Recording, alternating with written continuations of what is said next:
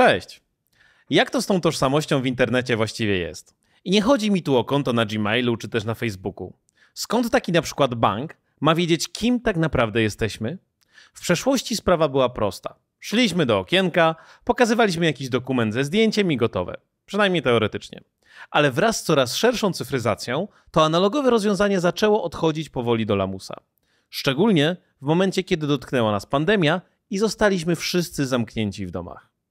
Jak bez kontaktu z drugim człowiekiem sprawdzić, że osoba, z którą mamy do czynienia, rzeczywiście jest tą, za którą się podaje? Gdzie jest kotwica zaufania? I czy istnieje jakaś technologia, która pomoże nam rozwiązać ten problem? Zapraszam.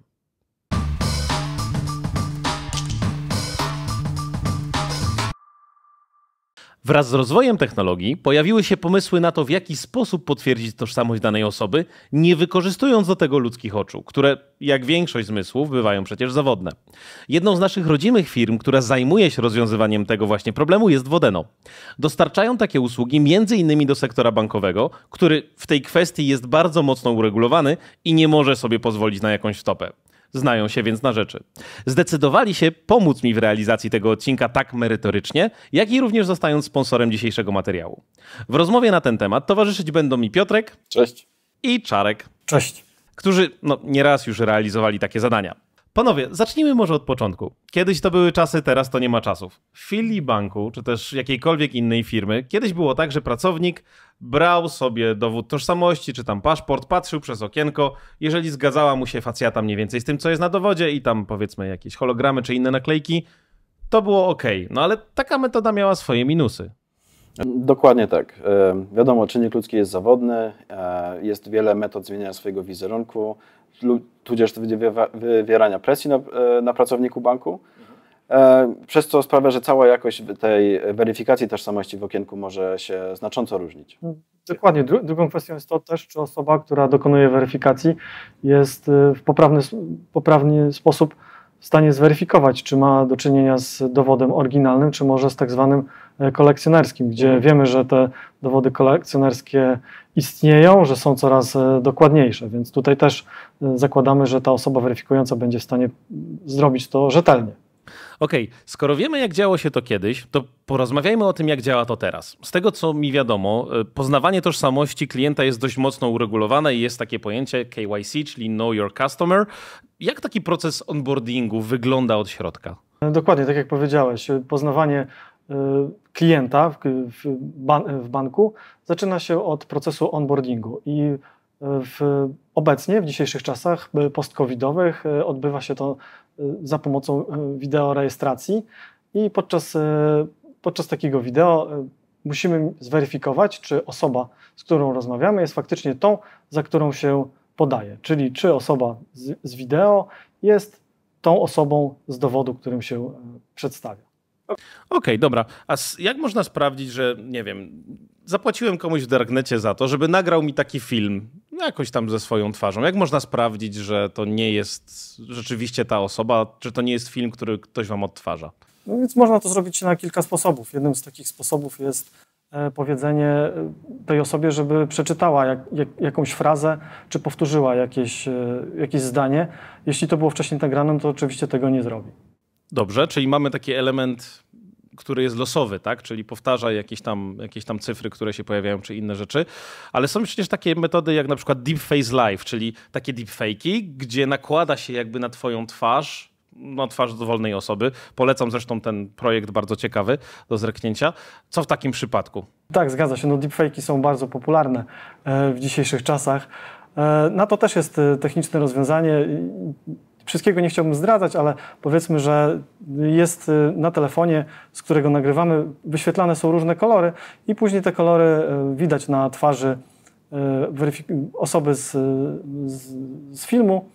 I w ten sposób, weryfikując te kolory, czy one się pojawiają w takiej sekwencji, może mamy pewność, czy mamy do czynienia z deepfake'iem, czy nie. No to, to jest next level. Nie mam więcej pomysłów na chwilę obecną, ale widać, że to jest taka gra w kotka i myszkę, że te metody ciągle się zmieniają i pewnie będą nowe metody deepfake'owe z kolorkami czy czymś. A czy możemy jeszcze w jakimś szerszym zakresie wykorzystać posiadane przez nas dokumenty, na przykład paszporty czy właśnie dowody tożsamości? No, ty pewnie wiesz e, o tym, że nowe dowody i nowe paszporty mają NFC. Nie wiem, czy e, widzowie wiedzą o tym, więc e, możemy nasz onboarding zminimalizować do tego, że bierzemy telefon. No, najczęściej onboardujemy się za pomocą urządzenia mobilnego, bierzemy nasz telefon, przykładamy sobie do e, paszportu czy dowodu i wszystkie dane są zaczytane, więc tutaj poprawia się bardzo user experience podczas procesu onboardingu. Nie musimy uzupełniać wszystkich pól, tylko one są zaczytywane i później następuje tylko weryfikacja tych danych. Czy temu w ogóle można ufać w takim wypadku? No właśnie to jest też e, takie piękno tego rozwiązania, że tutaj ta technologia trochę wychodzi naprzeciw e, człowiekowi, a przy okazji też e, sam, sama technologia sama w sobie jest weryfikowalna i jest godna zaufania. Mamy tam różnego rodzaju podpisy, które jesteśmy w stanie zweryfikować z różnymi instytucjami i to jest dodatkowy element uwierzytelniający do tego, co już jest na gotowy. Sam, fakt tego, że ten, ta aplikacja automatycznie e, wszystkie te pola z imiennym nazwiskiem wypełni nas za nas, dlatego że już to zostało wczytane z NFC, to jeszcze dodatkowo jest to jakimś tam elementem uwierzytelniającym, że ta osoba posiada taki, taki chip z takimi informacjami. Ale no i sam fakt tego, czy możemy wykorzystać taki chip do e, aplikacji bankowych, E, też jest e, kwestią regulatora. Tak? E, na przykład kraj za Odry wymaga tego, że pomimo tego, że masz chip, który wymaga, który posiada wszystkie możliwe nowinki, jeśli chodzi o dobezpieczenie takich informacji, to mimo wszystko wymagają od użytkownika tego, żeby sobie nagrał twarz, powiedział i zrobił ten cały KYC, o którym mówiliśmy przed chwilą. Te wszystkie metody mają sens tylko w sytuacji, kiedy możemy zaufać temu, co z urządzenia wypływa, czyli to, co telefon nam podaje. A wiemy, że są takie metody jak na przykład rootowanie czy jailbreakowanie, które powodują, że chyba nie możemy być pewni. Y, tak jak powiedziałeś, bardzo istotnym elementem jest zaufanie do urządzenia, na którym jest ta weryfikacja. Y, telefon, który jest jailbreakowany czy też zrutowany, y, automatycznie jakość tej weryfikacji tożsamości jest słabsza, dlatego że dane mogłyby zostać zmanipulowane. Tak na marginesie też wspomnę o tym, że nie musi być telefon zrutowany czy jailbreakowany do tego, żeby zmanipulować takie dane, ale oczywiście jest to łatwiejsze, kiedy jest zrutowany. Zależy nam na tym, żeby te, że jako, że to tożsamość sprawdzamy, sprawdzamy w internecie i nie robimy tego e, w okienku nigdzie, po prostu, żeby ten urządzenie było godne zaufania, tym samym sama tożsamość. Jasne. A czy spotkaliście się kiedyś z takim przypadkiem w jakiejś życiowej sytuacji? Właściwie to y, jest, nie wiem, nie, może 10, może 20% użytkowników rzeczywiście rotuje swoje telefony. No i oczywiście jest tam taka informacja i zazwyczaj to są ludzie, którzy są tego świadomi ale e, mieliśmy też taki przykład, że klient e, skorzystał z usług, e, które świadczymy. Mm, podczas przechodzenia przez onboarding okazało się, że telefon, z którego ta osoba korzysta, jest zrutowany. A potem pytanie, dlaczego? Przecież ja nic takiego nie robiłem z tym telefonem, a okazało się, że telefon był second hand z marketu wtórnego i po prostu nie było tej świadomości, że telefon jest zrutowany. I tak naprawdę wszystkie prywatne informacje i inne rzeczy, które do, dotychczas korzystał ten klient, były tak naprawdę zagrożone, bo tak naprawdę nie wiedział, z czym ma do czynienia. Jasne, no ale czy to oznacza, że nie będziemy w stanie korzystać takim urządzeniem z usług bankowych? Podejście zależy od y, banków, y, z którym masz y, do czynienia. Od tego, jakie, jaki apetyt na ryzyko ma dany bank. Niektóre banki na to zezwalają, my mamy dużo bardziej restrykcyjne podejście i mówiąc wprost, jeżeli wykrywamy, że urządzenie jest jailbreakowane czy zrutowane, e, blokujemy możliwość onboardingu e, takiej osobie. Tak jak e, Piotrek zwrócił uwagę, niesie to pewne ryzyka ze sobą. Ja też nie jestem przekonany o tym, czy świadomość wśród użytkowników jest na tyle wysoka, żeby wiedzieli, z jakim ryzykiem się to wiąże. W związku z tym zdecydowaliśmy po prostu, że z takich urządzeń nie będzie można zonboardować się i wykonywać transakcji bankowych. A czy sprawdzane jest jeszcze coś w kwestii samego urządzenia? E, tak, weryfikowane są metadane urządzenia, takie jak geolokalizacja, strefa czasowa czy język urządzenia. I jeśli one się zmieniają dość szybko i w krótkim czasie, no to wtedy mamy podejrzenie, że ktoś inny może korzystać z naszej tożsamości. Dobra, dość już o urządzeniach. Co jeszcze nam może pomóc w takim procesie onboardingu? Jeśli chodzi o onboarding użytkownika, no to od jakiegoś czasu w Unii Europejskiej działa dyrektywa PSD2, która może nam pomóc uwierzytelnić e, użytkownika, i potwierdzić jego wiarygodność. Taki użytkownik daje nam dostęp do swojego obecnego konta, na które dostaje pensję czy płaci rachunki za media. I taki użytkownik jest dla nas dużo bardziej wiarygodny niż użytkownik, który takiej historii nie posiada. OK, skończyliśmy w takim wypadku proces onboardingu, czyli wpuszczania nowego klienta do systemu. Na koniec tego procesu mamy dość wysoką pewność co do tożsamości. To znaczy, wiemy, że zgadza nam się ktoś przed smartfonem z dokumentem. Po tej całej karuzeli odechciewa się korzystać z czegokolwiek. Kiedyś w krótkim czasie zakładałem w ten sposób konta w kilku usługach i był to prawdziwy koszmar, bo nie dość, że trwało to wieczność i było strasznie upierdliwe, to w dodatku większość tych onboardingów musiałem powtórzyć, bo coś się tam wysypało po drodze. I to się po prostu nie skaluje i przecież nikt tego nie będzie robił za każdym razem, kiedy wchodzi do aplikacji.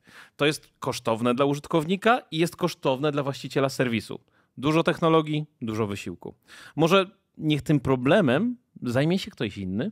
Co myślicie na przykład o social sign-in, czyli poświadczeniem tożsamości przez takie serwisy jak Facebook czy Google? E, generalnie idea jest bardzo dobra i tak jak e, wspomniałeś, są, jest bardzo dużo plusów płynących dla użytkowników, jak i dla właścicieli serwisów, którzy potrzebują, żeby użytkownicy się logowali e, do ich systemów. Jednak bardzo dużo wcześniej rozmawialiśmy o onboardingu i o, o weryfikacji tożsamości użytkownika i teraz przypomnij sobie proszę, jak wygląda proces zakładania konta w Facebooku czy w Google. Jeżeli byłby ten sam poziom weryfikacji tożsamości, to pewnie istniałyby też i e, rozwiązania, które pozwalałyby za, zalogować się do aplikacji bankowych. No dobra, to była lekka podpucha. Ja sam nie ufam social sign-in, szczególnie w tych usługach, które są dla mnie istotne. A co z takimi rządowymi aplikacjami, na przykład z obywatelem? Z tego co wiem, to tam nie da się jakoś łatwo zintegrować. Super, że na polskim rynku mamy e, digitalizację tożsamości w formie obywatela. Aczkolwiek e, nie mieliśmy okazji się integrować właśnie z tym serwisem.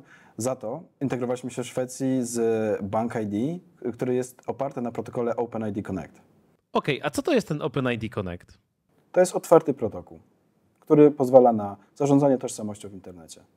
Spoko. A czy ten protokół w ogóle jest bezpieczny?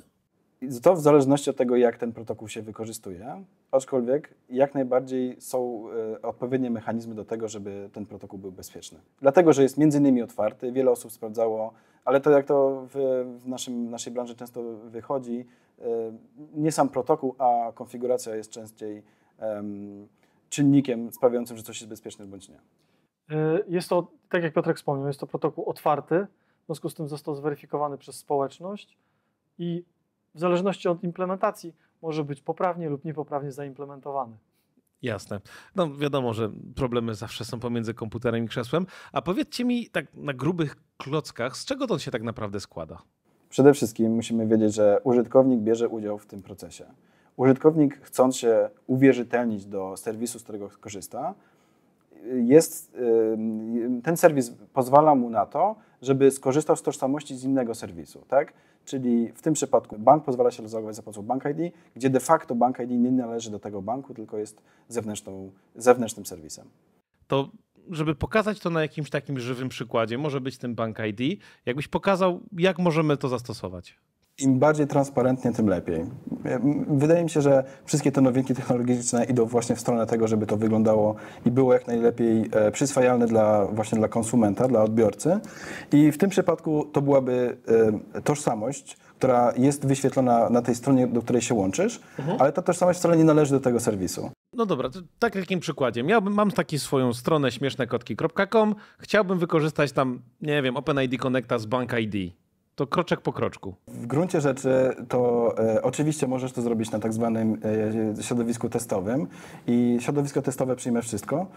E, tak naprawdę potrzebujesz e, u integratora stworzyć konto, które pozwoli Ci konsumować nieprodukcyjne zasoby Bank ID, mhm. a następnie po swojej stronie, na, na twojej, swoim pięknym portalu e, zintegrować się właśnie z tym e, dostawcą tożsamości. Okay, i wtedy mógłbym za pomocą Bank ID teoretycznie oczywiście sprawdzać, kto wrzuca jakie memy na stronę. Tak, aczkolwiek y, mówimy tutaj raczej o sytuacji, w której y, na produkcji oczywiście, mówiąc to tak kolokwialnie, czyli w życiu realnym, gdzie rzeczywiście ktoś trzyma pieniądze, to nie byłoby to możliwe niestety, dlatego że y, Bank ID nie pozwoli każdemu e, się zintegrować właśnie z zasobami i z informacjami, które są tam dostępne, więc e, każda, każda firma Wodena również miała taki moment, gdzie byliśmy sprawdzani przez Bank ID, czy jesteśmy godni tego, żeby skorzystać z ich usług i korzystać z danych prawdziwych klientów, oczywiście jak oni się zalogują. Więc to nie jest takie zero-jedynkowe. No dobra, może śmiesznekotki.com nie uzyskałyby takiej pozytywnej weryfikacji, a to może na takich rzeczywistych usługach, które działają, powiedz mi, jaki problem to rozwiązuje? E, ja pamiętam, że jak zaczynaliśmy ten projekt e, z Bank ID i dowiedzieliśmy się, że nasz klient potrzebuje się zintegrować, e, to widzieliśmy, jak użytkownik bierze telefon, pokazuje mu swoją twarz, widać, że tam jest jakieś przeskoczenie do innej aplikacji, ta inna aplikacja z automatu wróciła do tej pierwszej i użytkownik był zalogowany.